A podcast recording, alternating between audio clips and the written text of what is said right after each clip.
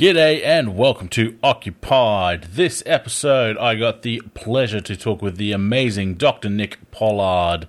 Now, I will apologize because the audio in this episode does get a little bit iffy at times. It was just a, a bad connection that we had, but the, the content is well worth it. I, once again, one of those conversations where I am just left absolutely brain fried because it was so much information and so accurate and so much to reflect on after I, I, recorded this one. So I hope you guys get just as much out of it. So please enjoy Dr. Nick Pollard looking at political competency in occupational therapy. G'day, my name's Brock Cook, and welcome to Occupied in this podcast, we're aiming to put the occupation in occupational therapy. We explore the people, topics, theories, and underpinnings that make this profession so incredible. If you're new here, you can find all of our previous episodes and resources at occupiedpodcast.com. But for now, let's roll the episode. Okay, well, uh, yeah, um, I suppose uh, I, I started out when I was I went to, so it was, it was Sheffield City Polytechnic. I went to, I did a, did a communication studies degree.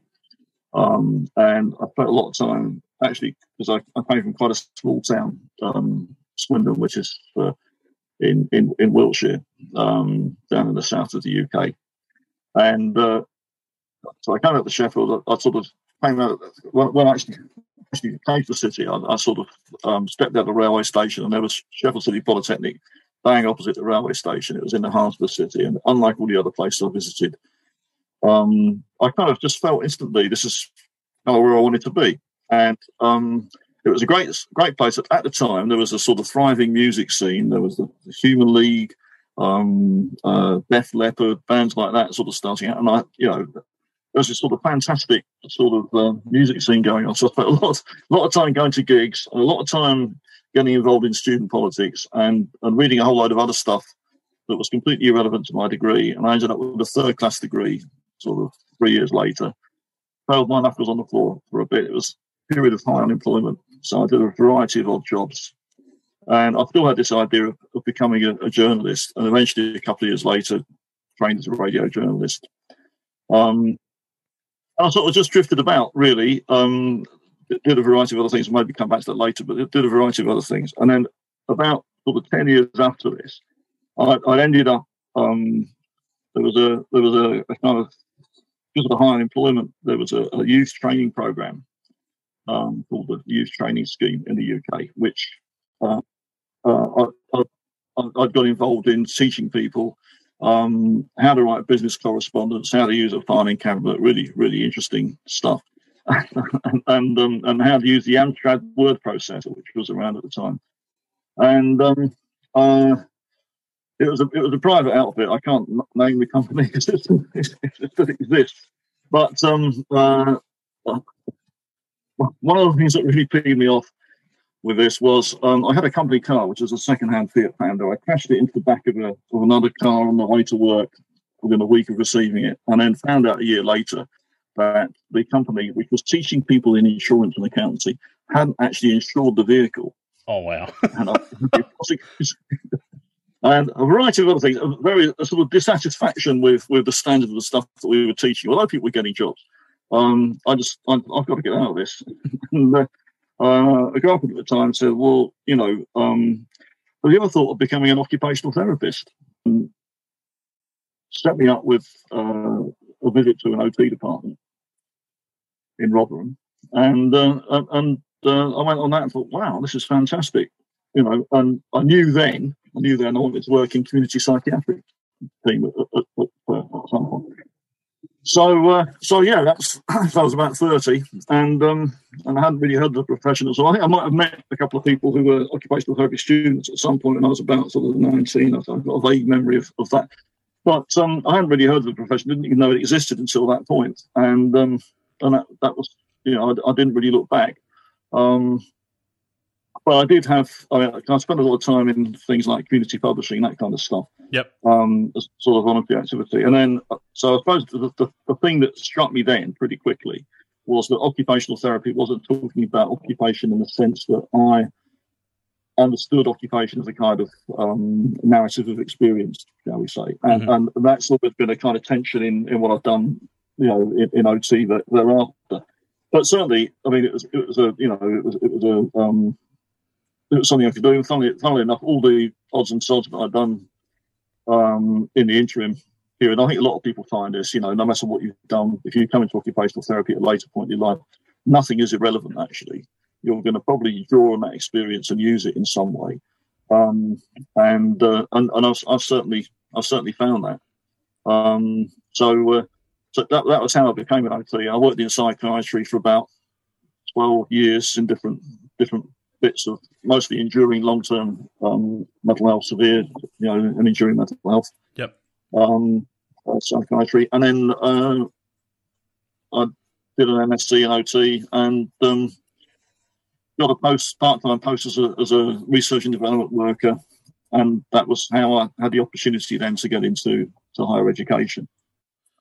But it was a bit of a bit of a roundabout route. Yeah, and I don't think I've ever met anyone that got into OT from, I guess, like a almost like a journalism type background, or or an interest in that that side of things. Well, it's not signing actually, because I think I think one of the things he, he did on, on the radio journalist course, one of the things he had to do is he, he went out with a it was a it was a, a battery operated reel to reel tape recorder, nineties. You had to come back with a story. So if you went out and you didn't get the story you were supposed to get, you had to come back with something. You had to come back with your seven minutes of tape, and and sort of um and, and sort of chop that into. It's a bit like factory production. It was. It, I thought it was going to be quite sort of you know hard, hard, hard nosed, sort of hard bitten journalist, sort of had this sort of romantic idea what it was going to be like, and um, and it wasn't really. you, kind of, yeah, a lot of the time you spent doing vox pops on the on the street talking about whatever the latest news item was, and and having to sort of chop this piece of tape up into into chunks about on different broadcasts. But you had to come back with a story, and I, I suppose sense of what occupational therapy about. Occupational therapy is very much about narratives and listening to what people are and um, and trying to sort of figure out um, where they would where they might like to be. I suppose now that whatever's happened to them has happened, um, and, uh, and and it might take a long in psychiatry. You know, you're working with people who are very disengaged, um, very damaged, very damaged by the system they've been in, and it might take a long time to unravel what that mm. person's really about. I suppose, um, and, and, you might get glimpses of it, and then it's gone, and then six months later you get another glimpse, um, uh, and so you're sort of fishing, really, um, for that for that narrative. It's it's quite a, you know, I think working in enduring mental health, people think it's a bit of a backwater, but it isn't. It's, it's a kind of zen process. You've got to be very patient. Yeah. And um, uh, and I, I, and I think that was that, that sort of that training and looking for stories is is is, is uh, something that, that sort of always carried me through because you go anywhere, you go to a conference, you talk to people, um, you go on a on a, on a some kind of exchange or something like that. Um, and there's always a there's always a narrative you can pull out of it. So one of the things you can say is, okay, well, this is going to make us this is going to make an article for OT News. This is going to make a um, you know something we can write about. And uh, uh, there's a there's a there's something to un, un, unravel in this. Let's let's let's write let's let's talk about it. Let's do that. Yep. So quite often I kind of developed some of the publications that I've written out of that as well. Probably reflecting mix of stuff in there, but it's there's a narrative that, that that's a really interesting thing, you know. Yeah, because I, um, I, did notice that having a look at your publications list, I'm like, there is a bit of everything in here. There's no like most people's. You'll have a look and it'll be like, okay, they've got an interest area in this, and yes, there's a definite sort of mental health flavor in, in quite a lot of it, but there's a bit of everything. Yeah, well, I guess uh, yeah, uh, uh, occupational therapy is a gateway to being interested in lots of different things. You have to have you have to have that breadth of interest because those are the people that you're working with. Yeah, definitely. Uh, like my background's uh, psychiatry as well. Like I worked in mental health for a decade before I went into uh, academia a couple years ago. Um, so mm-hmm. I can the, the, communication aspect is that the aspect that I've always found to be like that's more important than any of the other skill sets, as far as I'm concerned, when working in psychology. Yeah. Because I'm like, if you can't talk to someone, if you can't build a relationship with someone, if you can't, you know, support them in making sense of their own thoughts, uh, like having a, a big skill set of, you know, I can run 17 standardized assessments isn't going to help. No, you've got to be able to talk to somebody, whether on having a fag outside the outside the office, you know, and having have a couple of jokes, and maybe, you know, I mean, a lot of the, a lot of the stuff that I used to do was based on just talking to people and, and finding out what they're about. And okay, let's let's figure out how we can we can do something about that, you know, rather than coming in with some prescribed activity. So one of the sort of big interest areas I did pick up on in a lot of your well, you've obviously written a book about it as well. Is is the, a political aspect of OT? Mm. Where, how did you develop that? Where did that come into it? Well, um, I suppose I, I, when, I, when I went to the, the, the Polytechnic, I was like 18. I was sort of like, I was young, one of the youngest kids in the, I was the youngest student in the year. I was, I was, I was born just on the, the point of where the educational year starts yep. in the UK. So, um, uh, so I was a bit overwhelmed with the whole thing, really. And, um, you know, I went to big city, and there are all these people who, who, who claim to know all kinds of things about all kinds of, all, all kinds of stuff. Um, and they were just impression managing a lot of the time.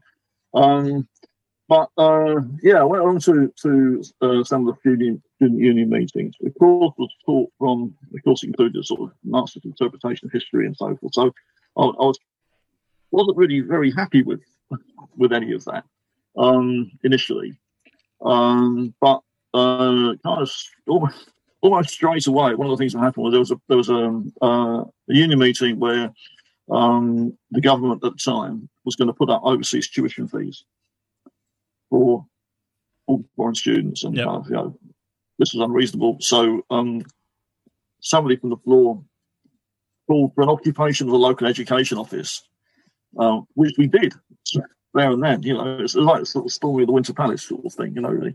So we went into the education office and occupied it. I mean, you know, you'd probably have a prison record as long as you're around for doing this kind of stuff. You know, yeah. that was a kind of uh, that was a kind of uh, immediate induction into into what you could do and and how you could achieve it, and then uh, and the sort of the, the theory came afterwards. So um, so yeah, I kind of imbibed a lot of um, uh, of, the, of the various radical left theories through the sort of seventies and eighties, and I, I, kind of I, I, got involved in a community um, uh, media centre in in the mid eighties, and there was a protracted sort of lot of infighting between different political groups in there, or the hard left. I won't bore people with the details of, of, of that. Oh, that's okay. Um, you'd have to have a sort of you'd have to have a very arcane interest to find any of that amusing. Although there was one really there was one really amusing bit if if you're if you're that way inclined, which is when an Albanian sponsored called the uh, Workers' Revolutionary Party of Great Britain bracket Marxist Leninist close brackets came to the came to that meeting and brought their, magazine Workers' Vanguard. Every sentence in Workers' Vanguard had Marxist Leninist in it at least once. The, the, record was three times in one sentence. it was unreadable. Anyway, so there was all this kind of stuff going on. I just I just got cheesed off with it really. I thought, well, you know, this this is kind of where I'm at, but on the other hand, you know, how can you trust anybody who's around you? And there were these sort of Chilean refugees in the in the um, part of the staff running the cafe and the the the, uh, the crash for some some Chilean refugees, and they they you know they'd really seen political oppression face up, you know, yep. uh, and they were exceedingly pissed off with with the antics, um, and uh, and and I sort of had quite a few conversations with them, and in the end thought this is yeah I, you know so I, I kind of never really sidled up to any of the any, any of the parties. Well, I've always had that sort of that sort of left wing flavour, but that is not an education in political science by any stretch of the imagination. So there were holes all over it, and I think that that sort of interest came about from that partly, but also through through the community public publication movement. So I, I got involved in something called the Federation of Worker Writers and Community Publishers. There was actually an Australian branch of this at one point called the Victorian uh, Writers Association Um, and uh, um, you've got in Australia, you've got a book by um, AB Facey, the, the, Fortunate Life, which is an exemplary publication of, of that kind of that kind of movement. And um, uh, and um, so it's about people talking to their communities about their lives and what they meant, what they signified, what ordinary life signifies. You know, um, and the kind of stuff that isn't visible. Yeah. Yep. In in in in history. So, um, so that was a kind of uh, kind of vernacular education, just giving in, in writers' workshops, talking talking to people, and and there really wasn't a lot of time for all this sort of Trotskyism and Marxist Leninism and all that, that, kind of stuff. It didn't have much relevance to to, to everyday life, and, um, and and so that's the kind of that's the kind of sense of, of politics that that I, I would say I have. I was talking to various people in sort of the the, the kind of movements around around social transformation that are going occupational therapy at the moment. And that's kind of like, you know, my my sort of thing really is it's, it's sort of it's, it's how it relates to how, how do these things relate to ordinary people in in their ordinary lives and what they mm. what they probably is um, to get by to survive to be able to say I've done this but to be able to do it with a bit less struggle than than um, than is enforced on by the, by the present system. So, uh, so that's the kind of thing I was kind of, I was kind of looking for. And I, I felt, I, I, felt all, all the writing, because you, you're in this sort of workshop movement. I've been in it for about thirty odd years, and you've got people who can't read or write particularly well. Um, have learned as adult, you know, learned as adult students to express themselves perhaps in their 50s, 60s, and 70s and 80s. You've got high lifetime experience from all the kind of diverse communities living in the UK. And I kind of got those people like Jiminy Cricket over my shoulder. You know, so I'm thinking that whatever I do sort of has to has to um, uh, kind of acknowledge that um, uh, that wealth of experience. Yep. You know, and so I think that's that's sort of one of the one of the drivers when we're talking about occupational therapy. I'm thinking about is the doing, being, becoming, and belonging bit. That's I can relate to that. Yep. You know, in, in terms of that um, bring about everyday experience. So what you're looking, you might be looking to a, a, clinical outcome that you can measure or assess. But actually, what you really want to be doing is you want to get somebody back into being an active citizen, participating in every aspect of, of, of life, not just going through the motions. Um, and for that to happen, there have to be an awful lot of social changes. So I suppose really that's quite anarchic in the, in a you know primitive primitive communistic kind of thinking. You know, kind of stuff that's there in William Morris. You been looking at William Morris um, again, and I had dismissed him as a romantic. I was wrong to do that. Um, uh, in my earlier thinking, actually, you know, there's a bit of bit of common sense in, in all this this sort of thing. Um, and uh, uh, and so, you know, if we if if we can achieve a convivial way of life, then occupation or doing, becoming, and belonging, because that's probably more accessible than occupation, is the key. Okay. Yep. So do you see? I, I like in what you were describing there. I sort of pick up some links that you've obviously made between like concepts like occupational justice and this sort of having some sort of level of political understanding. Um, and I know uh, at one point, I think it was a couple of years ago, you wrote about political competence. Um, mm is uh, when you're looking at that, are you thinking more like there's a certain level of political competence that every therapist needs, or are you looking at it as some sort of specific areas, or? I think it's the thing that you have to. I, I, well, I think when, when you you know you think about most people coming into the occupational therapy that come straight out of school, maybe about thirds of them have got some other sort of life experience, and you can't expect everybody to to um, immediately taken all these these, these on, but you're, you're, going to acquire these these things through experience and through different kinds of experiences. So, um, uh, competency is a thing that you might acquire over time. But I mean, I wouldn't say I don't, you know, I wouldn't claim myself to be politically competent because it's something that I'm still finding out about. I'm, you know, at the moment, for example, I'm, I'm um, I've been asked to sort of explore at the university here, you know, ways in which we can decolonise the curriculum and um, well, and that's because of the interest the that I developed over, over, over the, yeah. But as a white bloke, yeah, from England. Yep. Um, uh, with a middle class background, I'm hardly the the the uh, the well the person you might imagine who, can be leading that, that, that kind of thing, and I can't.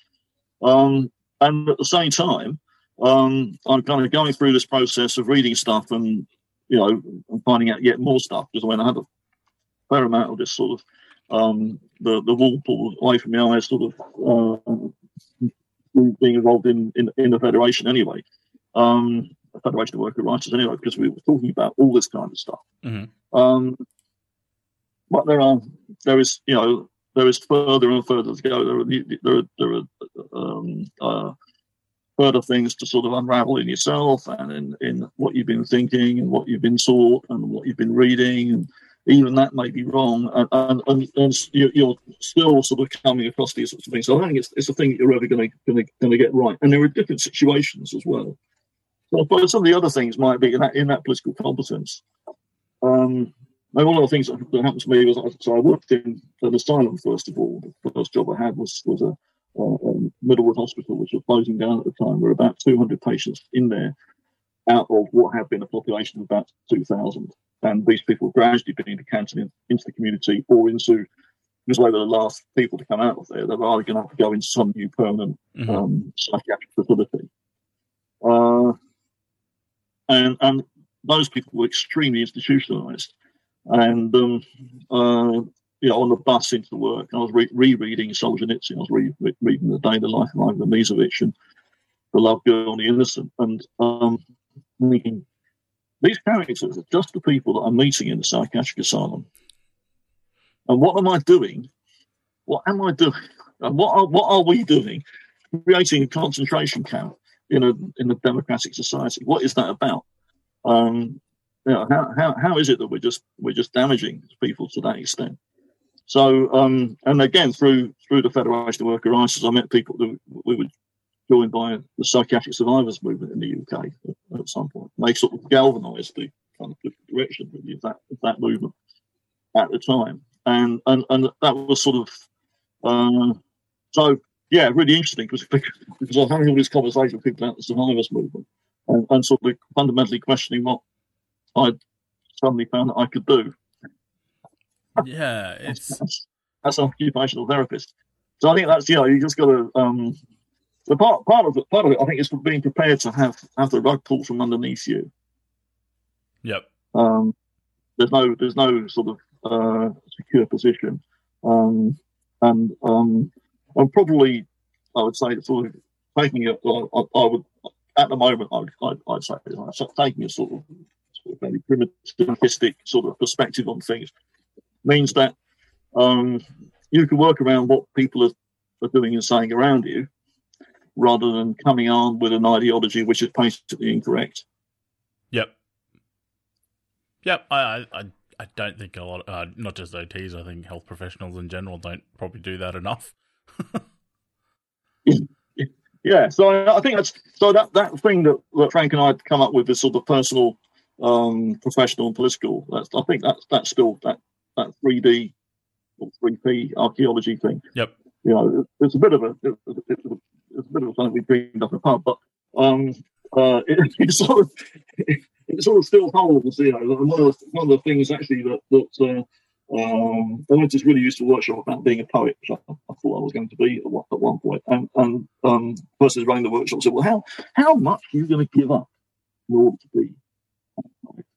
That's a question that I've since used a lot with with OT students. How much are you going to give up to be the occupational therapist?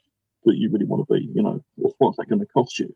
Mm. Um, and, uh, uh, and and what are you going to have to, to take on board in order to be that person? And actually, if you like you know, as an occupational therapist, you're you've got your your nine to five job and your mortgage and your pension and everything else, and the people you work with may not have that set of privileges and opportunities. How can you walk with that person um, and, and and enter their world and try and work with them to sort of get some kind of action going in their lives that, that puts them in a better position. Um, if you aren't going to sort of put yourself out there a bit. Do you ever find? because a lot of those sort of uh, I don't know I would I would call them a thought experiment if you're sort of proposing this, uh, a, an idea like that to another person. But do you ever find with things like even the one you just said then, what are you willing to sort of give up, and how can you possibly you know walk with someone who's a very different circumstance to your own? You ever get the feeling that it's like why bother? like, am I even the right person to be in this profession, kind of thing? Because it all, I, do. I think a lot of that stuff yeah, like, yeah. through mental health, like we have like the recovery model and recovery movement and all that sort of stuff too, and mm. it's very much angling towards health being client driven, and then we're getting in. There's a lot more sort of peer support workers and people with li- lived experience coming in and supporting that process as well, and it's sort of at times it's like, well, what am I actually bringing to the table? I think you do have to ask that question. Yeah, I think you're right. I mean, you, you do have to ask that question, and um, and that is a question that I've asked myself quite a few times in the course of um, working in mental health. Yeah, I, I, I, I agree. I think you know, um, I think you have to. Uh, uh, you've got to find it. you've got to give up. Um, but uh, um, I think you you know on the on the other hand, there's there's sort of well, um, I suppose one of the things is is, is when I, I, did an MA in philosophy, psychiatry, and, and society, sort of um, two years into to qualification, and this was taught from a very anti-psychiatric basis as well. So this is a big influence of the Foucault stuff, you know, that kind of thing. But people still give me their Foucault books that they really can't stand, so I got this stack of Foucault books over Yeah. that kind of stuff. Um, so, uh, but, but I think you know when you when you when you look at what that's talking about, so how is a profession constructed? How does it construct itself into a profession? How does it find itself a market niche in order to perform the stuff that it's going to practice? Um, and, and, how does it define its own practice? How does it actually name its own um, uh, systems of classification and so forth? So all this sort of thing, like a tradition, is constructed out of stuff, and it gives you a, a modus operandi set of tools to work with. But in some sense, they're also um, they're, they're real, yet they're illusory tools. There's a kind of there's a kind of unwritten contract which is about okay, well, let's pretend you're the therapist and I'm the patient, you know, and and, and let's work it out that way. Um, so I think I think you have to be aware that um, fundamentally you're on rocky territory and, and the world could be turned upside down. Mm. And um, uh, you know, I mean, I've, I've, I've, had periods of depression and I've been off work and thought I wouldn't actually ever come back to work at one point. Um, so, uh, and that's a, that's an interesting experience. I mean, it wasn't sort of like having a sort of full blown psychotic episode, but it's an interesting experience because you really do feel um, outside. Mm. Um, you know, I had uh, patients coming up to me in, in, the street when I was down the market saying, "You're all right, son." You know, which is really interesting, isn't it? Your your patient, your your, your patient as well, is sort of asking you, "Are you okay?" Yeah, it's very much flipped on its um, head. Yeah, yeah, and and you know, well, and and out of concern, and and that's that's uh, uh that's the point when the when the mask is or the the, the, sort of the, the, the, the, personality that you're performing in order to be a professional. Yeah. Um, it's kind of blown, the cover's blown then. Um, and uh, I think that's you know that's that, that's uh, recommending that as an experience for everybody. I think that's that sort of um, helps you to sort of realise that uh, you know, and, I did know this actually from from from the body training was that whereas in some other professions you can kind of, you're going to train as a professional, you're train as a teacher, you know, and and, um, and you might be a student at some point, but you're always going to have that kind of professional status. Yep. Um, you can't always guarantee that where if you're working in in a, in a health setting, that at some point the power is going to be taken from you, and you will be a patient. Yeah. So it's it's an interesting. Like I've had very similar experience with depression uh, as well, and that that was one of the things that when I first when the the first episode, I had this massive sort of feeling of guilt because I'm like I'm mm. I'm I'm meant to be helping people with depression. Like how did how did this happen to me? Like this is this isn't how it's supposed to how it's supposed to work. It, and exactly the same thing. Like it's it's flipped on its head, mm. and I'm like, how did this happen? And why didn't I see this coming? Kind of thing. Mm. Uh, it's it's a very surreal experience, and like mm. you said, wouldn't recommend it for everyone. But I feel like it it definitely provided me anyway with with some insights into uh, some of the people that I work with, um, uh, which went on to be you know quite useful and uh, essentially useful tools that I could bring up in discussion with people when trying to relate to them or trying to understand their experience of it. Um, but yeah, mm. it's it's uh, it, it, it's one of those things I I don't remember a time or how I would have negotiated those kinds of situations before I'd had that experience. And the only thing I can think of is probably not very well. well, yeah, like I guess it, it's it's about it's about you know it's it's, it's inhabiting that same space, isn't it? Mm. And and being that you actually can inhabit that same space. Um, so I that one of the things that, that we did in the in the OTEC, it was it was sort of like uh, 1989 to 1991, 1988 to 1991, I did the OT diploma. So we were still doing sort of Freudian uh, work and that sort of thing. So I read a lot of Freud. And, and, and then subsequently on the MA, a lot of that was about was about psychoanalysis, theory of psychoanalysis and, and, that sort of history. Um, so I read a lot of that then. And, and I found it very useful because it was about sitting with people and being in the same space as them, but not necessarily having to say anything, be with that person. And then when I eventually had that period of, of, of, of being depressed, well, I, no, I had to actually recognise that I was depressed. I suppose I've been depressed for some time beforehand. Um, uh, well, that was something that, that I found really valuable. But I, that that stuff kind of helped me to survive it. Um, but also it helped me to um, feel very relaxed when I was working in uh, an assertive outreach team with sort of sitting in people's homes with not a lot actually seeming to go on, but probably a lot of cogs whirring, you know. Yep. Um, uh, and, and to sort of, you know, just sort of um, use that time to sort of pick up on what was actually happening in very sort of small detail, I suppose.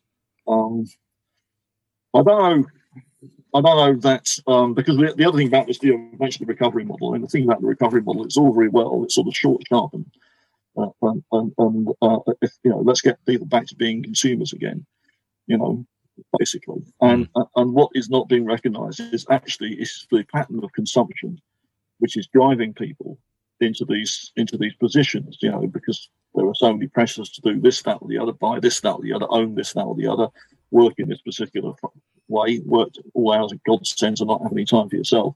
And as a consequence of that, people are driven into situations where they become more mentally ill or less able to recover. Yep. So it's uh, you know there is a there is an unrecovery style right, in the in the survivors movement, which is about let's actually not medicalize this stuff. Let's look at what the, the social and economic and political drivers are and cultural drivers, uh, and how these these things are um, are, are, impacting on, on how people think. You know, we were talking, or I was talking earlier on about invisible cultures, mm. and you know, um, so if every day you walk down the street and you don't see anything that you recognise is you know belongs to you, as it were, yep. then then that's going to make you feel pretty paranoid. And that experience of depression is is sort of I suppose part of that sort of thing. You know, you, you, you don't, you've got to make yourself go out, but you don't want to go out because you think everybody's looking at you and saying they shouldn't be out. Yeah, yeah. in that state, you know. Um, so uh, you know, uh, so, so you, you, feel highly visible um, and vulnerable, uh, and, and yet you've you've got to actually go out there and and and, uh, and deal with whatever comes. Yeah, um, that, otherwise you won't get back into that sense of normality. Well, that's and that that cyclic sort of thought process that you go through in that instance, which isn't necessarily the depression itself. Often, it can make things a lot worse than than the diagnosis itself. Yeah, yeah, yeah. I, I, remember seeing some research at some point, and it was talking mainly about stigma, but saying that I think it was like seventy five percent, roughly, of people said that the stigma associated with a diagnosis was more harmful than the diagnosis itself. And I'm like, that was yeah. one of the things that sort of after my experience, I'm like, I can actually relate to that now. It's not just a, a statistic on a page. I'm like, yeah, I can feel that. Like I know what that experience is like, um, as yeah. opposed to just reading the stats and going, oh, that's high.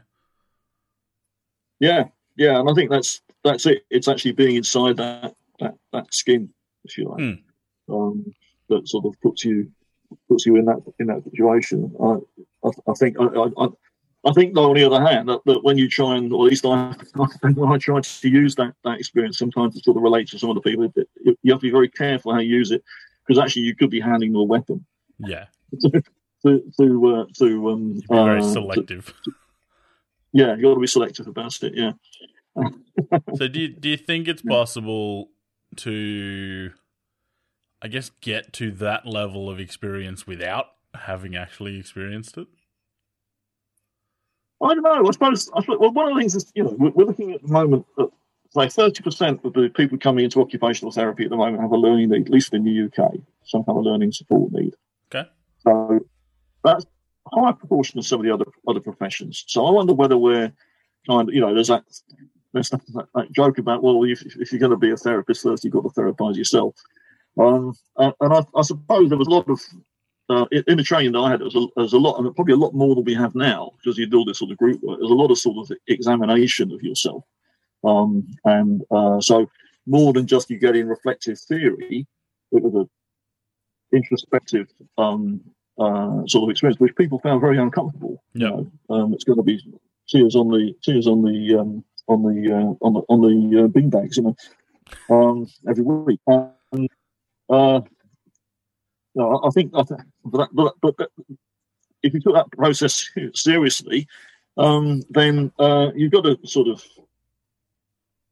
look at the dark occupational aspect um, within yourself, as as as as well as those that are. Uh, those that might be more positive, you know, you got to see that everybody, everybody is um, a kind of mixed bag of, of different feelings, drives, and emotions um, and uh, and that there isn't a um, a position from which you can be um, uh, you know the, the the unapproachable professional on a, on, a, on a putting yourself on a pedestal. Um, uh, and it's very unsafe. I think it's very unsafe to do that. I mean, I think that's that's, that's kind of like what's required by the um, uh, the professional culture sometimes and by the, the managerial culture. I don't think it's always required by the professional culture, but there's, there's sort of elements of, of, of, of that in there. Mm. Um, and I, I, I would like that professional culture to be much kinder, actually. Um, uh, you know, um, and responsive and responsible, um, because you know people people people could be forgiven some of their their transgressions and, and, and probably emerge as better therapists or, or practitioners as, as a result. Um, you know, there needs to be some sort of uh, some some sort of scope for that. I don't think that it's always a particularly forgiving environment to work in. Uh, mental health is particularly harsh to work in, Mm. actually. Um, uh, it depends, but it depends where you are. Um, you know, I was lucky in the, the team I worked with in Doncaster. Everybody had each other's backs. We were, you know, we looked after each other, um, and uh, and it, it was a pretty good working experience because you knew that, you know, um, you could phone somebody up and say, "Look, I- I've got this to deal with, and, and you know, how do I interpret this?" And somebody would be able to say, "Yeah, okay, well, this is what you do," you know, Mm. or or or yeah, that's really, that's really useful to know, you know. Um, uh, and that was from the psychiatrist down. So so it was, it was a it was a um, very helpful environment to work in Yeah, they're definitely not all like that. patient patient interest. Yeah, and, and they're definitely not all like that. yeah. Um, so once you start getting worried about the insecurities um, of uh, you know um, there's going to be an investigation if we don't get this right, and, and you know uh, I've got to get all this paperwork in. Um, then we don't look at that detail anymore, and, and that's unfortunate. I did. I I have wondered in my sort of clinical career because one thing that always ticked me off here, and I'm sure it's the same in in many other places, is I don't think we had any KPIs that we had to hit that had anything to do with client satisfaction or the client actually feeling like they'd made any progress. And then the, I guess, flow on effect of that is we're then trying to work to a standard that's got nothing to do with client satisfaction or client goal setting or client improvement. So Mm. uh, we could come out of the best OT program in the world, being the most amazing client centered, you know, therapist ever made, and we're going into a system that, even if it's not immediate, after sitting in that system and operating within those constraints for however many years, we gradually get it's like a you know, we gradually get shaped. We get conform to the shape of the the the bowl that we're in, kind of thing. Um, Mm. I don't know if you found that over there as well. That's just, just a, I guess something that I'd kind of reflected on uh, towards the end of my clinical work. I think, I think, well, yeah, I mean, so I left that about 17, 18 years ago. Um, and uh, there have been some changes, I suppose, in the, in the UK system since then. So um, we have the National Health Service, uh, which did have, I mean, about 1998, had- suddenly had a sort of cash injection after having been a sort of Cinderella service for many years um, under the, the new Labour government for a while. And that was the time around which our assertive outreach group was actually formed. But then there were more and more austerity cuts coming back in. I think what we were able to do then um, is, is much more restricted in, in terms of practice now, and it's, it's much more much more governed to these sort of these sort of processes. You know, there's the illusion of, re- of recovery, the um, uh, uh, the the idea that you can give people twelve week programs in this, that, or the other, and you know. Um, Maybe if people are, are long-term psychiatric patients, they shouldn't be given rehabilitation at all because they're never going to get back into the community. So why bother with them? Let's just look at maintaining them in long stay. I've heard that, that that notion as well Mm. um, which I think is obscene. Actually, I think I think that um, uh, uh, if you work with people, then you find that the, the, the poverty of opportunity is so extreme that um, uh, people need to get out into the woods and kick leaves around, and they they need to make things. They need to to have a walk and enjoy nature, and they need to maybe have a go at riding a bike or fishing or whatever it might be. But just, just just makes life human, you know. That's, Mm. all, all that stuff is, is really important. Um, so uh, that, the, the sort of the, the, turning of the health system into some kind of car factory or or sort of Burger King chain is is something that I think is is, is, is just disgusting.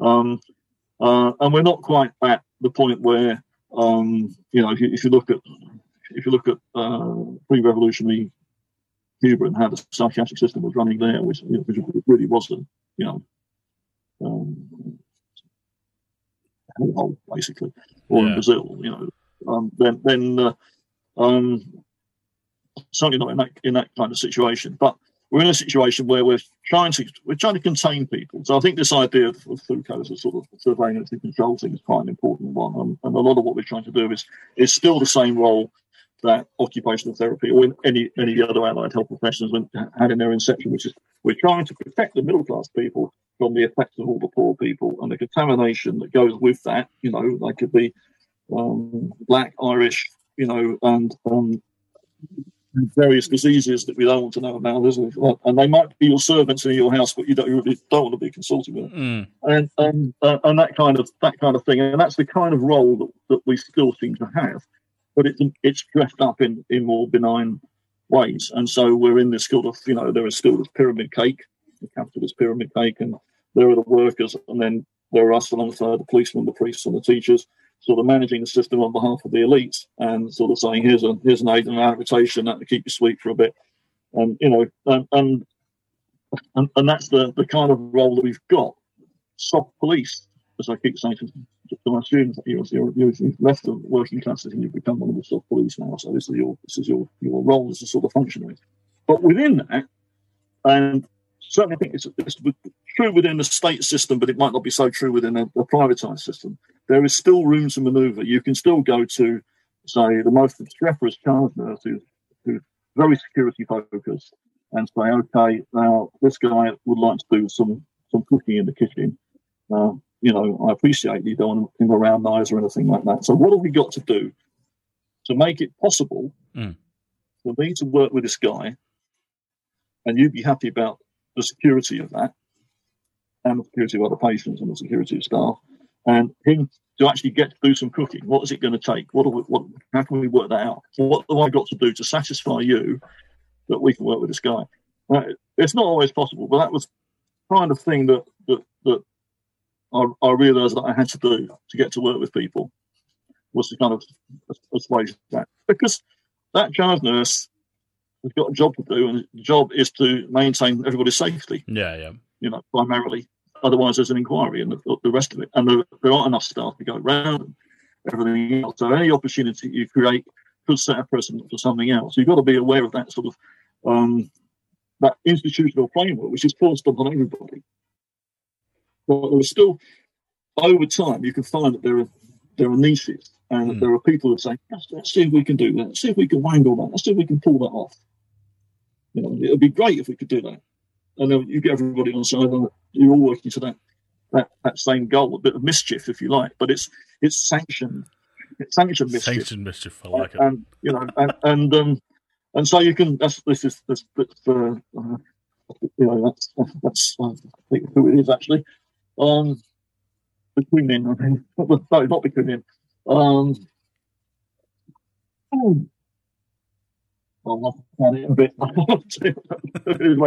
that's that's um uh yeah it's it's it's, it's the guy who wrote about Rabelais whose name I can't forget I can't remember at the top of my head. Um, it's sort of talking about sort of you know carnival and, and, and having a sort of space in which to do things, space bit of manoeuvre, and I think that's something that occupational therapists are often trying to do. So there's this great book by Estelle Breines, which is about um, uh, kind of creative activities in occupational therapy. She's writing about one of the things she writes about is is baking scones. So you know you're baking scones in in in, in a kitchen, and all nurses stuff. So, oh, what a cushy number you've got doing you know baking scones, and you know wish I could do that kind of doing my whole job. You know, jumping yeah. on people and know, holding them down. And, We've all heard that know, one before. Uh, and you know, uh, and the, the point of baking scones is it's yes, it is a bit like the reason that supermarkets have bakeries in them is that people sort of drifting off the car park and spend twice as much money. But the other thing is, is, is that it's a space in which people can have conversations and just be human. And actually, that's much more important occupational performance, if that's what you want to call it. Being human is much more, much yeah. more important than, than, whether you've made the cake right, you know. Yep. Um, just having a bit of fun, you know. Or is psychiatry putting the fun in dysfunctional, you know, that, that, that kind of that's, like that's that. really that's really important. I, I think I think for, for, me, in terms of my, my practice when I was, when I was practicing, but trying to find those elements of fun um, were were crucial to that thing of engagement and rapport, and you know, being able to to get on with people. That's much more important than all the other stuff. Mm. And yes, you can fill out an assessment sheet, but half the time when you're filling out hospital anxiety, uh, depression scale, you've got a patient on the other end of that who's trying to work out how do I get more medication. So I just give you the answer that says I'm the most depressed you could possibly imagine, you know, and it's quite easy to do that. You can spend three visits doing a a, a, a, psychosis scale, and the patient doesn't have to be particularly intelligent to realise that if I give the worst possible answer every time, yeah, then I'm going to get more medication. If that's if that's what the institutionalised process has led them to believe is going to make them better, yeah, yeah, yeah, then then that's where you're going to be. Um, and and uh, so having some sort of other other route in there, which is which is knowing the person as a as a human being to some extent, um, as far as you're allowed to and still be professional, yeah, yeah. Um, is, is, is, is quite important. You know, because you're still going to have to make you're still going to have to make hard decisions at some point. Yeah, a few years ago, I interviewed some people for uh, uh, who are working at a, um, a community group thing here in Sheffield, and they, they, they told me their experiences of being in the psychiatric system for 30 years. one of them had been misdiagnosed for 30 years, and he had some very dangerous ideas. You wouldn't want to live next door to him, he was still in the community, but he'd been misdiagnosed, and so he hadn't had the, the appropriate help he'd had. Uh, and the other guy had been through every possible therapy, therapy you can think of in a, in a, in a 30 year period, none of which had been concluded with him. So it had all been a complete waste of time. And actually, he was much happier doing being part of a gardening project where at least you just get on and do some stuff mm. that meant something to him. And I think that's that's sort of really pretty important when you think about, you know, um, how we how we do administer those systems and conduct those assessments and, and all the rest of it. We all think they're very important because they're the things that justify our professional position. but at the end of the day, probably what is most useful. And this goes back to the, the sort of comparative stuff that, that we, you can read about different experiences of psychosis without without sort of romanticising the, the experience of people in Mediterranean countries who who end up tending goats on the, the in, in, the field and, and, talking to their psychosis all day long, being reasonably well adjusted members of the community the rest of the time. Mm. That kind of thing of having stuff to do that means something to you, which is something that the, the old asylum patients used to say to, to me all the time. You know, long you know, not so long ago, this used to have a farm, we used to make concrete blocks, we used to wash cars, we used to do things in the industrial therapy unit. We had stuff to do. And now we're stuck in this community home, you know, where there's nothing. There's no garden, there's no space. You just go out for a fag, you know, and, and, and that's it. And that is what is wrong, mm. basically. That while it's wrong to, to, to sequester people from the rest of society and then people don't have some element of eccentricity or or madness in their, their everyday lives, that many of the people who, who were in there should never have been there anyway. Um, and and uh, you know, but on the other hand, what people want is some convivial experience of being in the community. Yeah. And being recognised and valued for, for doing whatever it is they do. For participating, yeah. Participating in, in yeah. normal societal activities, which everyone else probably doesn't, doesn't think twice about. Working, yeah, it might not be working two shifts a, a, a, day trying to keep pay the rent. Yeah, it might be um, just just being whoever you are.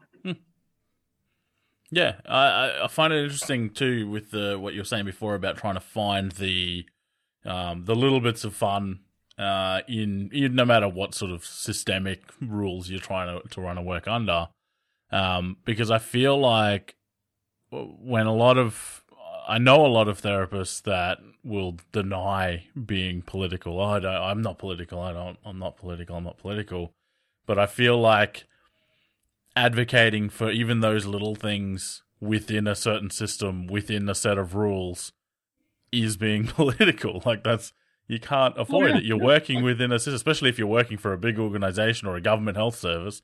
Then negotiating to be able to do anything within that system, whether you want to call it or not, uh, it's that's part of being political. I feel like most people, when they just hear that word, think of you know the the federal government and politicians and that sort of thing when it's not just that like yes that's sort of a, a macro level thing that you need to take into account because those policies are going to have an impact on you and the people you work with and where you work and that sort of stuff but there's also that sort of day-to-day on the ground level of political advocacy that most OTs do without actually thinking about it but it seems that just the word political has sort of I don't know, it's been poo pooed and nobody wants to sort of look at it as that. They'll find another word to call it that just so they don't have to say the word political.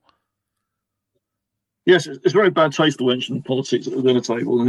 Yeah. but, um, you know, but you're right. I mean, it's, it's, like, it's Max Neef's human scale development values. So, so, so you know, you, you can find this really easily. But I mean, he, he talks about, you know, one fundamental thing is, of course, having a space to be having a space in which to be, mm. you know.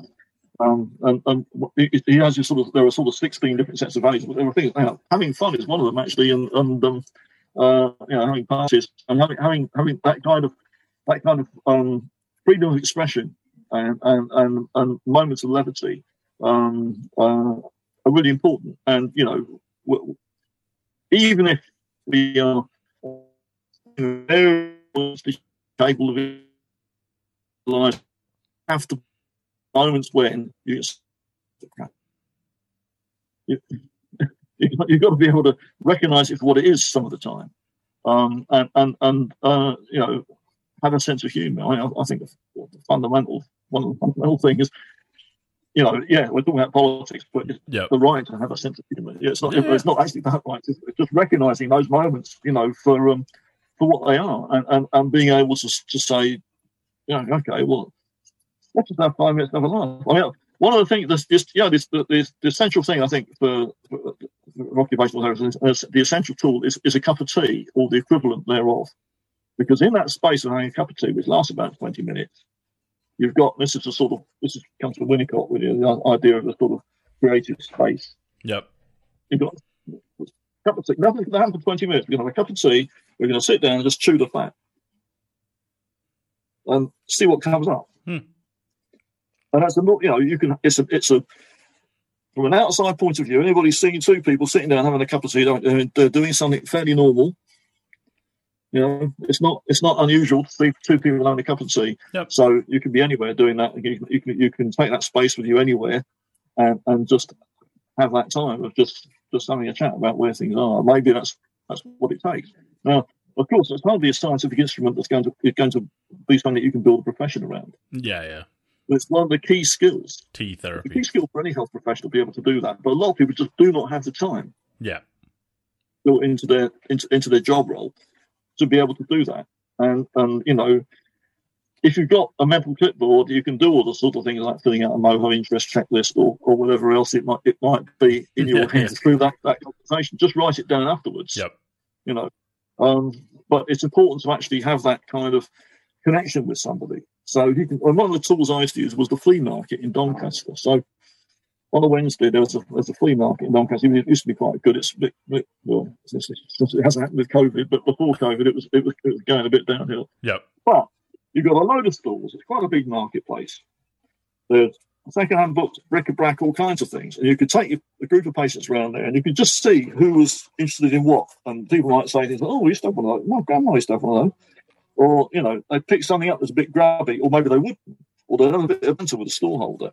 Now, if they can do that, then there are things that you can pick up from. Aren't they a bit reluctant to touch anything on the stalls because they're a bit grubby? Maybe there's something there to think about. Hmm. So you're, you're and you, there's so many things that would engage people in terms of books on this, that, or the other, that's or objects, or cameras, or whatever it might be. And um, and that was quite useful. And then have a cup of tea and a lots of TK afterwards or something, and, and, and sort of talk about it and go back, back home again. So that that that whole thing was really useful and probably much more valuable, I think, than sort of sitting there with a with an assessment sheet, Yeah. of boxes with things that probably shouldn't be categorised in that way anyway. Yeah, and That that's was a- that's something Something I, I've try and do with experienced similar. on. I've experienced similar. Mm. Like I've had quite a lot of clients that you know you used to meet them at coffee shops for to have a chat or a check in if you're only catching up with them every couple of weeks. And like you said, there's nothing sort of stand outish about two people sitting in a coffee shop having a coffee. Uh, and I, I I was very similar. I don't I had never I don't think I've ever used a, a clipboard, but I know plenty of therapists that did. Um, but I used to hate. I mean, I still hate paper. I like being paperless anyway. But I used to hate, you know, having to bring an assessment. I don't take notes when, like, during the session. Mhm. My memory's relatively good most of the time. um, so you'd you'd have an assessment, and I'd have if there was something specific that I was looking for, then yeah, you you're gonna know, and you can write it down after, or like. Uh, sort of, I don't know, I'd call it more of an open ended experience where it's more of an observation thing where you're picking up little things. And uh, for that reason, I was actually speaking to a, a, I was doing another one of these last night actually with another guy from the UK. And his description of it was, uh, in those instances, it's almost like you're, you're somewhat of a detective. He felt like a detective because you're making these observations. And I think it's a very Sherlock type thing. You make these observations and you draw these conclusions, but then, unlike him, unlike Sherlock, he just sort of makes his conclusions. For us, that's that's the time to start the conversation, as opposed to this is the conclusion of it. So you'd make these sort of idea, have these ideas, like you said, about the person who might might or might not touch something that's grubby, and that's a conversation starter, and you can explore that with them as to why or you know when did that develop or if that's new or whatever. Um, but it's those sort of little conversation starters that I feel I I feel OTs need to be better at at actually identifying them. Well, I guess it, it goes back to what we were saying earlier about narratives, really. So one of the key things about narratives, about you know, like AB Facey's narrative. AB Facey is a witness to Australian history, a witness from the um, the, the sort of the pioneer age Mhm. through to the modern era. So that's why that's a um, totally absorbing book, really. And um, that kind of that kind of thing in, in, in working class writing is really important. So the sense of being a witness to experience, witness to your own experience is, is, is really important. So there's a thing about authenticity in there, and sort of take the Sherlock Holmes thing. Um, so the problem with Sherlock, Sherlock Holmes style library murder type um, genre in, in, detective fiction is it's inauthentic. Mm. It relies entirely on Sherlock Holmes's esoteric no- knowledge of this, that, or the other, um, which is not revealed to the reader. But in a sort of more hard boiled, authentic um, detective fiction, then all the clues are there, mm. and you've got to you've got to put them up together. And you've been told the clues, um, and and, and you just got to put them together in the in, in the right thing. Oh, that thing that I was shown, or that, that moment was actually the significant moment. Yep. And um, so, so yeah, there's so so um, I'm sort of driving at one of the things that, that, that I what we put into uh, the first OT without borders was was was referring to Raymond Chandler's simple art of murder because that's that's again that sort of the idea of the OT as a soft policeman. Down these mean streets, a man must go who is not himself mean, and you've got to be the sort of white knight figure, sort of going down the the the, the, the neither stepping to the left or to the right, or you know, because evil is on both sides, if yep. you like, um, and, and and and sort of try and steer a clear path through that, and, and taking it all in, um, and and trying not to be affected by what you're seeing in order to be able to preserve that that um, uh, of reaching out to people. Because you can't once you've stepped off that line, you can't do that. Yep. Uh, and I think that's that's so. That, I think that's that sort of there is that kind of that, that, kind of thing in there, but it still comes down to um, reaching for the or trying to obtain or put together or assemble um, the story, not your story of what the person's telling you, but the story that they want you to know. Yep that, you know, that is, you know, the story that I want you to know might not actually be the, the story that is yeah, yeah. as well. But, but yeah, you know, you've got to try and find what with that person. But I think that that comes. I mean, you know, we've both got a, a, an interest in long-term psychiatry. So in many other situations, you haven't got that that uh, luxury of maybe spending you know months and months and months seeing the same person and winkling out a piece at a time. Yeah, you know, um, uh, sometimes you just got to do it in five minutes. But I think I think, and this is something we, I talked about with the the guy last night as well. I think in because he was similar. He was again. He worked in psychiatry. He had that that privilege of being able to spend a lot of time with the people he worked with. Um, and we both sort of came to the conclusion that it's the same for for those that are, uh, I would say, I don't know, time poor, however you want to say it, on a on a deadline it's the same communication skill set that they need, but they need to. They're probably not looking for the depth, but they might be looking for the breadth of information. Um, mm. But they need to, if, if in some instances, I feel like the the skill set needs to be even better because they have to try and do it in a much shorter time period. Which is where I think sometimes that that observation of um, you know, even if you haven't started working with that person, but you've observed them doing some stuff around the ward, so you've got an idea of, you know, how they move, safety, whatever it is that you're looking for. Like any observations that you've been able to make up until that point is also going to help with the information gathering that you're able to do. And you might find, or might have observed some things, um, you know, how they manage with someone screaming next to them, that kind of stuff that you could then explore when it actually comes time to to see them and have a conversation. Like I feel like mm. even when in those time poor situations, because I have had I've had therapists. Oh, I can't do that. I don't have enough time. I can't do that. I'm like, well, you have to do that. What else are you can do? Like you're working mm. with a, you're working with a person. You still need to treat a person, and just because you don't have time doesn't make them a different person to someone that I might see because I do have time. Like they're still people.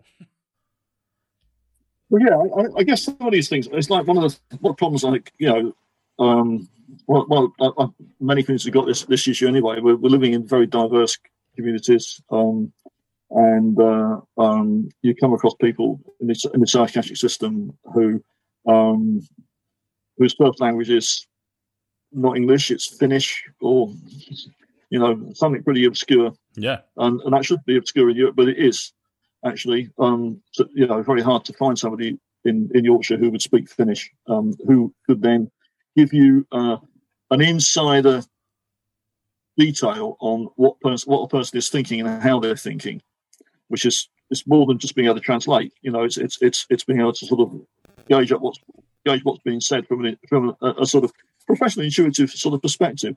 And that means that that person cannot get a service from you. So you know, I mean, I had this. I went to see somebody armed with a armed with a with, with an English Finnish phrase book, um, trying to do an assessment because there was no other no other way of doing it. Yeah, uh, and it was it, it, was a it was a totally bizarre and surreal experience, but but but very distressing.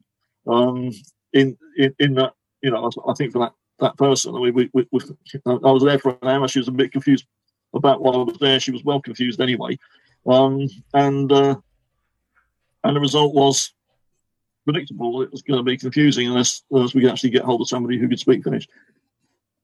And, and that's some of the some of the thing that we have to do in in a in, in a, in a wider clinical sense. In that in it's all very well. We, we, when our students, for example, we're, we're doing um, modules which um, uh, have a public health focus and determinants of health, sort of wider social determinants of health. Yep. We've got things like Marmot report, so you know the spirit level. Those researchers sort of continue doing doing reports in, into um, the state of play the UK about the, the extent of of the inequity in, in, in health. Um, and it's being able to imagine those wider social circumstances. And I found even even myself, even though I spent a year on the dole and spent a lot of time around people who were similarly in periods of, of, of chronic unemployment, where you know alternative economies evolved and, and, and so on. Um, uh, I still found it quite astonishing to see the scale of the poverty that you could find in, um, it, just down the road from where I live in in, in, in South Yorkshire in North Nottinghamshire, um, and, and, and how people were were, were surviving. Um, you know, um, I just hadn't imagined that people would be living in circumstances that were pretty close to what you might imagine in the the other side of the globe. You know. Yep. Um, so uh, when there are those things going on, then I mean, no, that is that's political. That radicalises you. Just, just sort of, you know, sort of seeing that kind of thing, and, and everybody who's a health professional is in a position to sort of see that. But you have to imagine that that's, you know, you, you can't always imagine where people are coming from because you're seeing them in hospital, but you have to kind of imagine the possibilities that, that might exist for those people. Yep. What it might mean to go.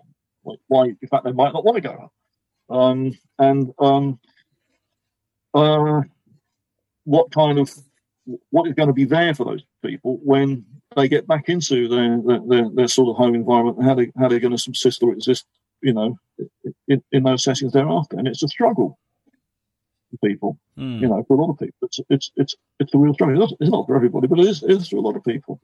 Um, and you can be equally. I mean, like some of the students were, were using uh, one of the student case studies a couple of years ago was was uh, uh, young people in Wilmslow, uh, which is quite an affluent area of the UK, and because of the amount of isolation that young people experience behind all their electric gates and you know sort of post schools, I mean, there's a massive drug problem. Yeah. So these are these are impoverished lives, which in, in the midst of a lot of affluence, um, where that situation has evolved before people have had time to recognise that there is an issue. Yeah. And, and try and address it and do something about it. So it's more than just a political issue. It's it's it's about the way that society develops and is able to take account of itself. And bit that we do as occupational therapists or as any other health professional is is part of sort of tinkering on the surface of that.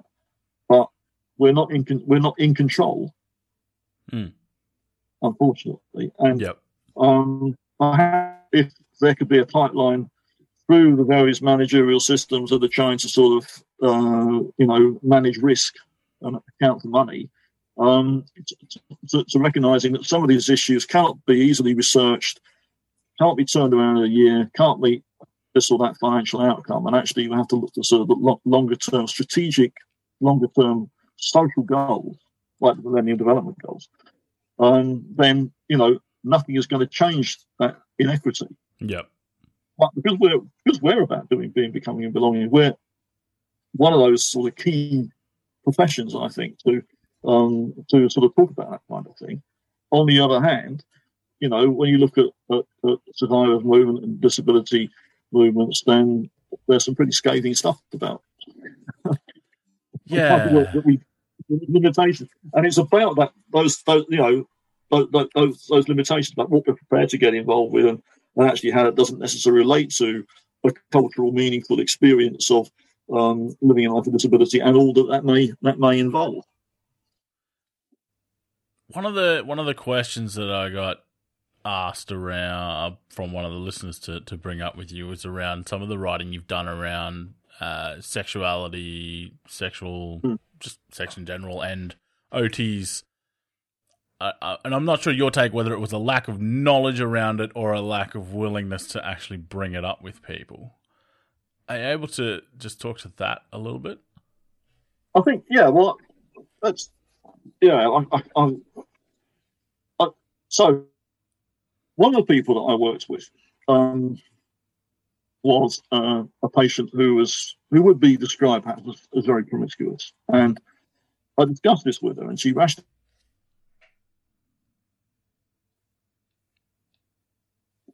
And while on the other hand, you think, well, actually, um, there is uh,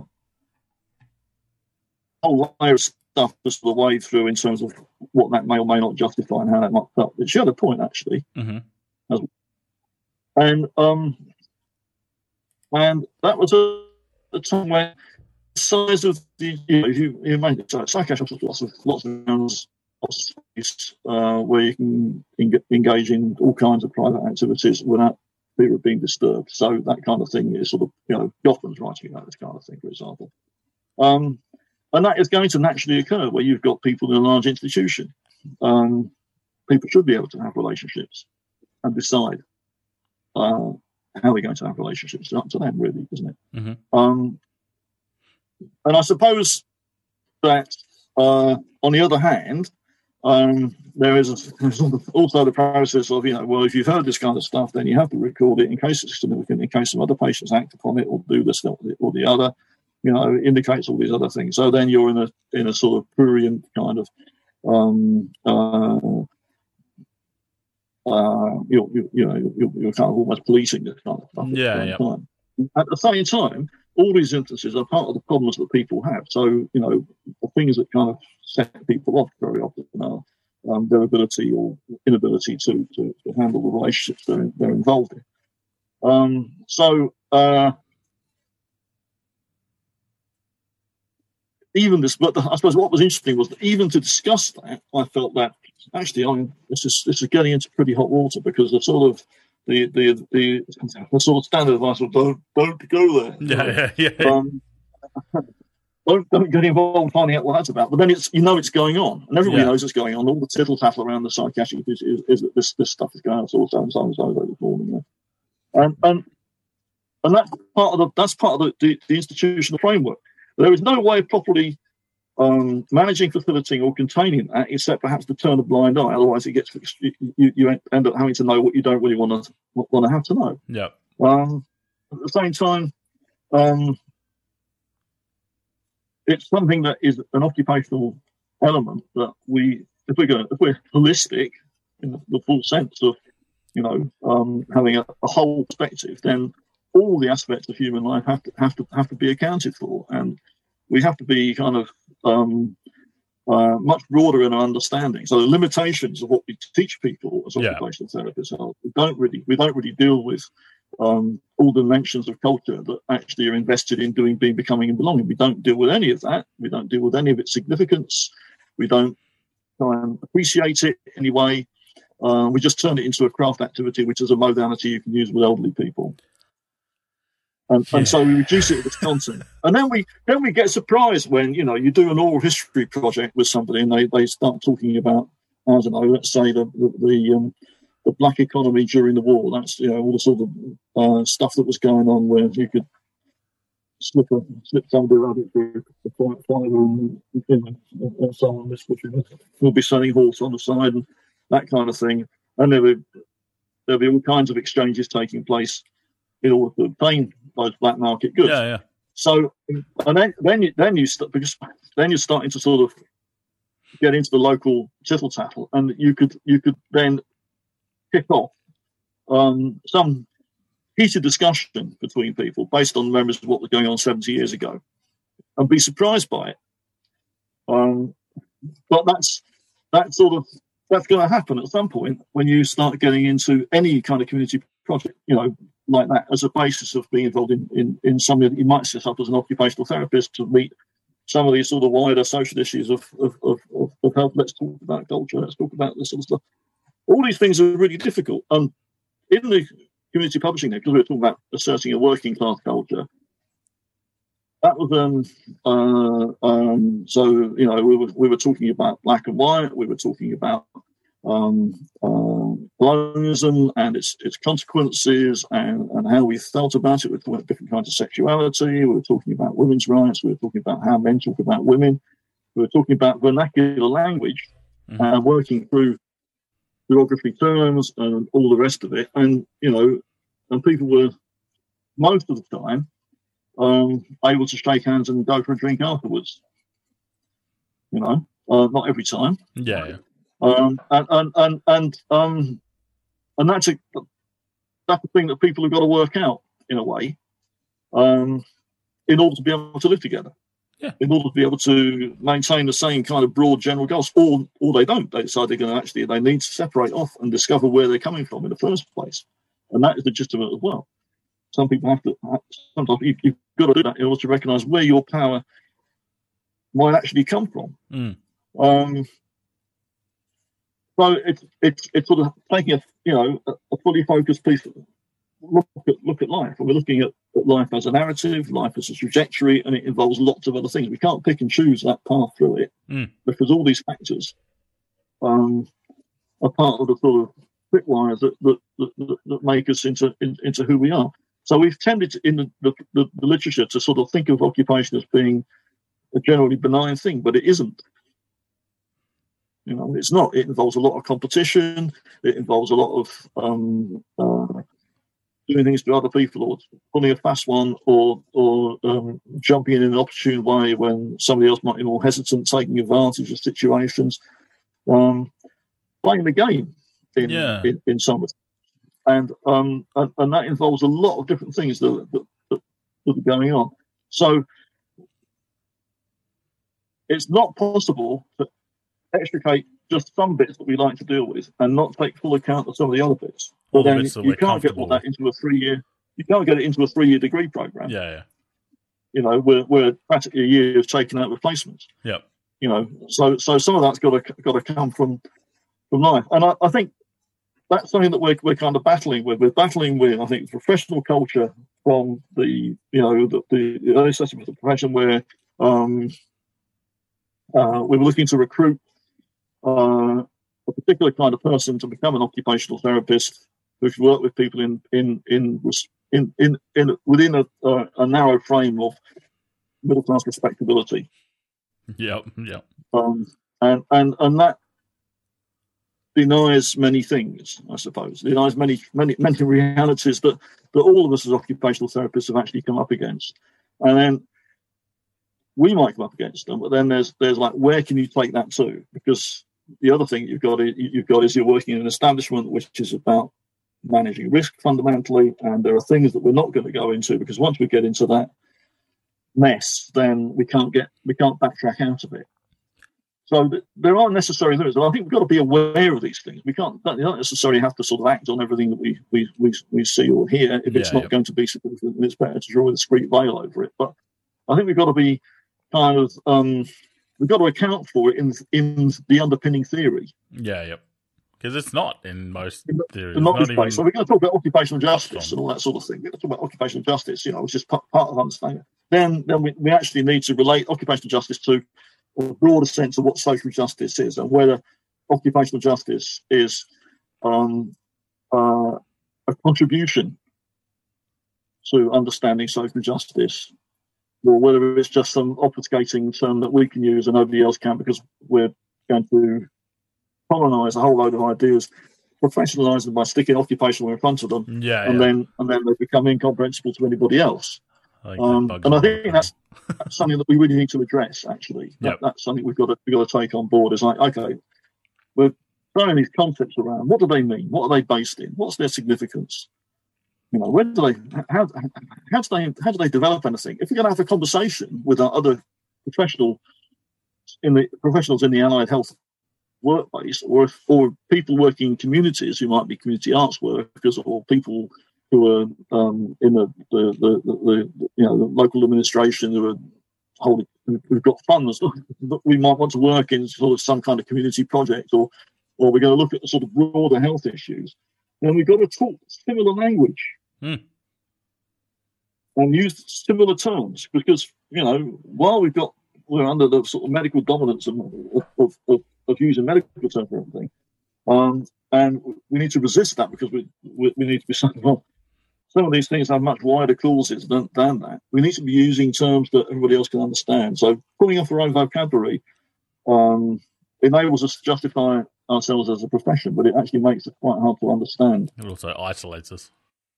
Yeah, yeah, absolutely, and, and, and I think I think we can't afford that. So, so sex is one of those areas where um, where uh, you know we ought to explore what that is about because that's one of the bones of contention for the disability movement, for example. Is, Yep. is like you know, well, you can do all this sort of stuff to get us back to normal life. That doesn't mean having a normal relationship or having a, a relationship which Mm. is normal. Uh, you know, not a normal relationship, but a relationship which is which is normal for most people to expect um, to, to have with other people. So, um, so that means taking a, a long, hard look at what that might entail, and and if we're not going to do that, then who will? Yeah, yep.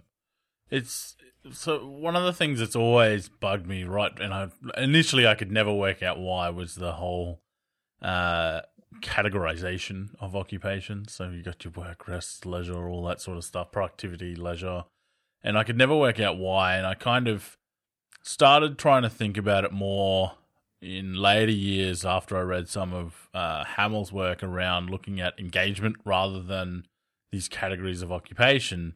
And I feel like now I can sort of reflect on that and go, I feel like I probably was more drawn to that because it sits better in the individual's narrative. It's not me necessarily saying, oh, that's a productivity occupation. Like this, this is the little box that my profession's created to, to fit you in. Whereas I'm, eh, I, I don't know what it is until I actually explore with the person. So I, I feel like again, and I've done a, a podcast with with um, another lady who sort of specializes in sex and sexuality and that sort of stuff, and that was her, uh, I guess, key takeaway from that as well is that therapists need to explore what it is with people, as uncomfortable as that might make us in our white middle class westernized you know ideals around sex and sexuality for the people that are experiencing it or experiencing a deprivation of that due to illness, injury, whatever it is, they don't give a shit if we're uncomfortable. They just want to get back to what they they want to do, and uh, Mm. that's that's the job we signed up for. and then, and now we're sort of resisting it because it makes us uncomfortable. And I, I don't know whether or not that's something that. I guess I always wondered whether or not that was a thing that the profession itself struggled with, or whether it was just like uh, more broadly like a, a westernized culture thing that just most of the profession that I know anyway tends to sit within that kind of created that barrier to us actually addressing uncomfortable topics like that. Well, I think yeah, I think you're right. I mean, it's it's maybe it's a it's, it's a broader Western thing, um, and uh, um, if we had come,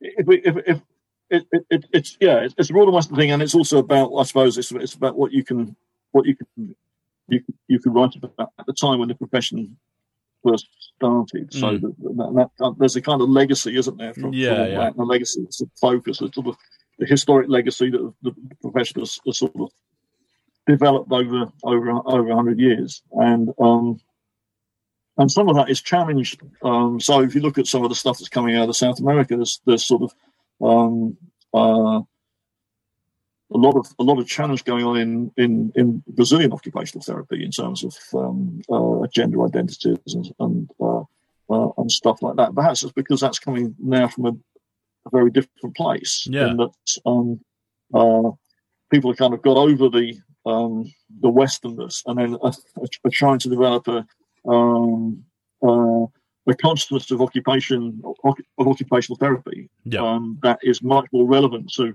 um, to, to, to uh, local experiences. So it's, it's it's it's how you how you bring occupational therapy from the from the, from the boots up, and maybe because practice is less defined in a medical context, because actually that is weaker within the kind of structures that, that, that, that are out there Yeah. um, you can actually find room to be occup- an occupational therapist working in a variety of different fields around around people's needs because there isn't anything else. Yep. Um, uh, Wagner Center says, you know, well, the first thing we teach our students is it, it's an emergency.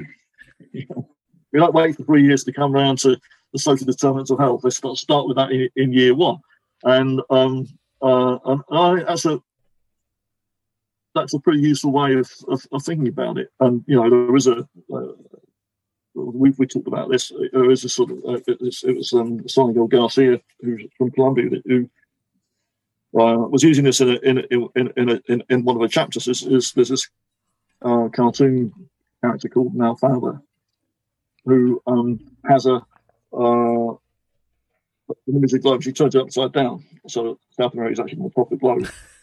and uh, and stands back and says, "That's right," you know. So, so you can kind of if you if you take that sort of that, that sort of perspective of inverting the the the, um, the reality to reinvest reality, um, then um, uh, you've got the scope to do that. And that might seem sort of like you know stepping all around the house to actually deal with that, but these are these are fundamental issues of what it is to be human. Hmm. Which is what we're concerned with, and you know, and we're concerned with doing stuff, and do, it's doing stuff that makes us human. So that means everything um, and and, uh, that might mean that um, within the limited sense of operating as an occupational therapist in a defined profession, in defined institutions, with defined roles that are defined by the market for health practices, um, then there's going to be many, many invisibilities and many things that are not included in the, the remit. Yeah. It's even now, 15 years out or whatever I am now, like, you're still only just learning, like, how broad this, how deep this rabbit hole goes. One last question that I do want to ask you because I- I've taken up far too much of your time already, and I, I want to ask this because it was also a question that I asked Gail uh, when I did the episode with her.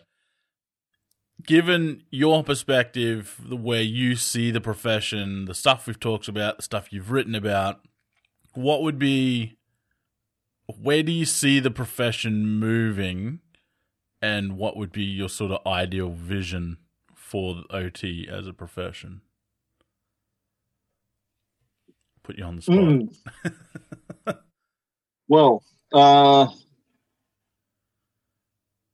yeah, I, it's just being realistic. There's, being idealistic about this, isn't, isn't there? I think one one of the things that you got to you got to kind of remember, remember is that the, the the entire global population of occupational therapists is a is a, a tight community. And in fact, it's about as big as Sheffield and Rotherham combined. So that's about 750,000 people in the world, including all the students and people who are not yet registered with WFOT because they don't fit the criteria to, to get in. Mm. So, um, so there's not very many people, um, you know, uh, who have to change the face of the globe and, and, and make it into a sustainable place to, to live in and everybody to have, have, a, have a good time and, and a reasonably equitable chance of uh, you know, a, a decent as life as they can manage. Um, because of course we hold the truth, you know, doing, being becoming and belonging. Um, uh, uh, you'll, you'll guarantee your your, your guarantors of, of, of health. Yep. Um, but uh, that aside, um, so there's that. Uh, there's a real practical um, problem of how we have influence, and you know we can't just keep talking to ourselves. We've actually got to find a way to communicate with all the other people that we work with, um, and and getting, you know, we, we there's been no end of doctors and nurses um, uh, TV serials. Well, how about you know some sort of popular stuff around occupational therapy, where occupational therapists actually do get to do their job if they're looking after gorillas, or you know, um, or actually becoming a physiotherapist because it's far too complicated to talk about what occupational therapists do to the, the average Yeah. member of the public. that kind of that, that's one of the things is, is how do we get into popular awareness? That's that's that's that, um. And I think there are there are different camps in occupational therapy. So you know, on, on the one hand, there are people like me that are interested in things like you know around social justice and that kind of stuff. But I'm aware that that's a small network of people.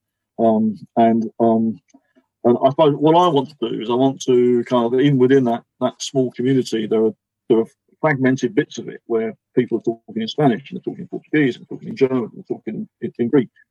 And um, how do we uh, recognize the possibilities that are, are happening in those different language zones and localities and and um, and, and, exchange those those practices? What have we got to learn from um, what is going on on the other side of the world. I think that, you know, from, from the UK, yeah, so yeah. looking at, you know, actually in, in, in, the global south, what have we got to learn from that? Because we live in a globalized diversity, and that means that there are diasporas all over the place um, who would benefit from and can benefit the wider society around. So it's, it's sort of it's, it's that kind of it's about learning conviviality. So I think we could be in a in a key position to do that, but we need to change the profession um, to be able to do that. And that is not a place where you can earn your crust because it means engaging with the community and nobody's going to pay you to do that. Yeah, yep.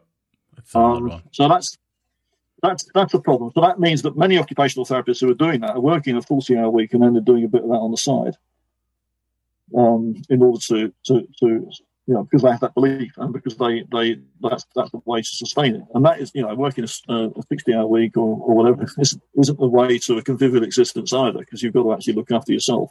Yeah. Um, so I think there are some some some challenges ahead, really, in terms of what we what we do and, and how we can communicate those issues to people. And we're not the only people to have that kind of knowledge either. That's something else. It's, it's, it's how we band, band it together. Um, so I would like to see, I would like to see um, uh, some better recognition of what occupational therapists do. I would like to see us being able to capture some of the research and evidence-based framework or the the, the, the way that um, that kind of knowledge is is made visible, whether it's through the sort of standard process of, of getting into research. I think actually that so much of that is just you know, um, uh, part of the industry of churning out the millions and millions and millions of medical uh, papers that nobody ever reads outside the, the academic framework. So how do, how do we actually get into, you know, the people who are going to ask for occupational therapists are going to be the people that we work with. They're mm. going to be the people who demand that from the politicians or who demand that from the, the insurance companies or the, the, the people providing health services. They, that, that's, you know, where occupational therapy is a premium service it's all very well um, it being a premium service for people who can afford the the, the, the, the private healthcare. And even in the UK, we're going towards, you know, we're on a, we're on a, a slow road to that kind of privatised health market. It's it's it's coming it's, it's, coming faster than we can think. Um, and you know, and, and maybe there are also other huge changes, all this sort of online proliferation that's happening at the moment will will sort of drive that in ways that we, we, we can't imagine. So I think I, I, I think there are some that, that, maybe you know the profession working for or being able to voice um, a demand for a more um, convivial existence, or to be able to work with people to achieve that. But it can't be it can't be us alone. It has to be working in collaboration with other people. And, and hopefully, I might actually get to see that by the time I'm actually being wheeled into the care home and, and not being dragged down for you know another session of bingo and sing along with Max Bygraves or, or whatever else it might be that, that, that lies in wait for the unfortunate occupational therapist who encounters me and finds that actually I'm the cantankerous old git by that time. That's quite likely. That's quite likely if I'm going to be making Christmas or doing bingo. But um, you know, that well, I'd like to, I'd like to see the profession sort of gear itself up to to to something like at least in the next sort of ten or twenty years. So I've got a chance of actually seeing it. Um, that would be nice. Well, I think I think we just got to um, we just got to keep doing some of the stuff that we're doing in terms of um, articulating that sort of fairer approach to society.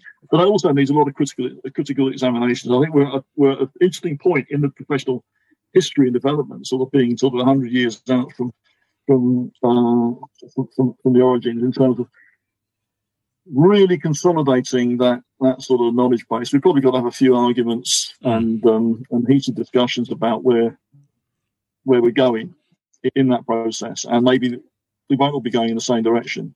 But I think that's that's that's sort of uh, some of the groundwork we've got to do to to really establish ourselves from you know what could be. I think a dangerous point we could end up making ourselves irrelevant by sort of getting into some kind of wishy-washy yeah. um, uh, language of our own, which doesn't connect to where other people are at. And, and you know, there is within occupational science uh, and occupational therapy people who are sort of trying to build that kind of um, articulation, that kind of network with, you know, um, uh, established fields of knowledge and, and also to challenge those fields of knowledge, but from a, a, a sound grounding in terms of um, uh, the experience as uh, colonized or oppressed or marginalized groups of people. Um, and that also has to be reckoned with. Um, so it could be, you know, it could be exciting if mm. um, if all that if all that happens.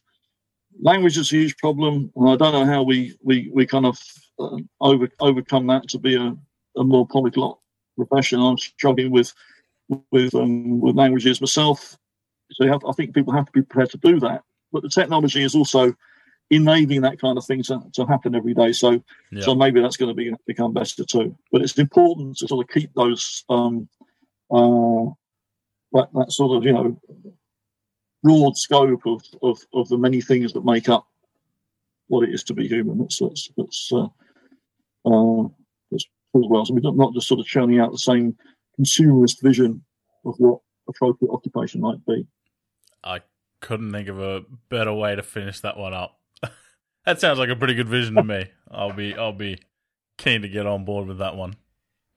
Uh, thanks so much for your time. It's, it's been an Thank absolute you, absolute pleasure, and I my brain is just exploding at the moment. I got uh, so much to reflect on.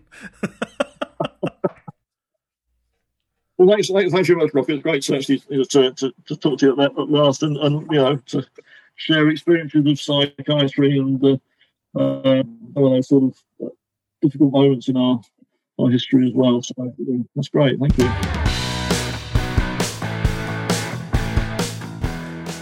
If you liked this episode and want to check out more, head over to occupiedpodcast.com or search Occupied Podcast in your favorite podcasting app.